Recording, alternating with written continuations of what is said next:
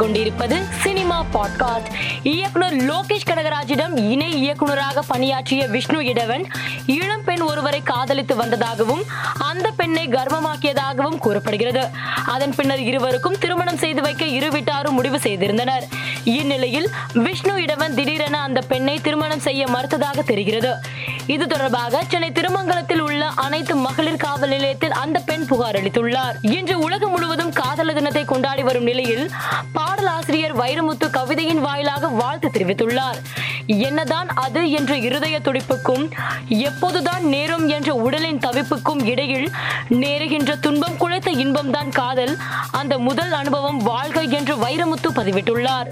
நாணி நடிப்பில் உருவாகி வரும் தசரா படத்தின் இரண்டாவது பாடலான ஓரி வாரி பாடலை படக்குழு வெளியிட்டுள்ளது.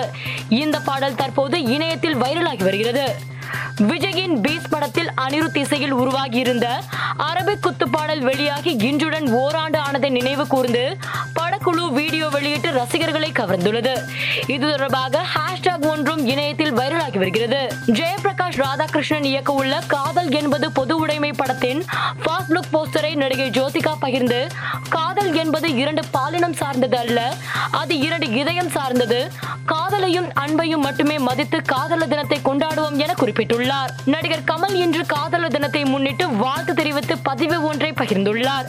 அதில் உலகளாவிய அன்பை செழிக்க செய்ய நாமும் கொண்டாடுவோம் காதலர் தினம் என்று குறிப்பிட்டுள்ளார்.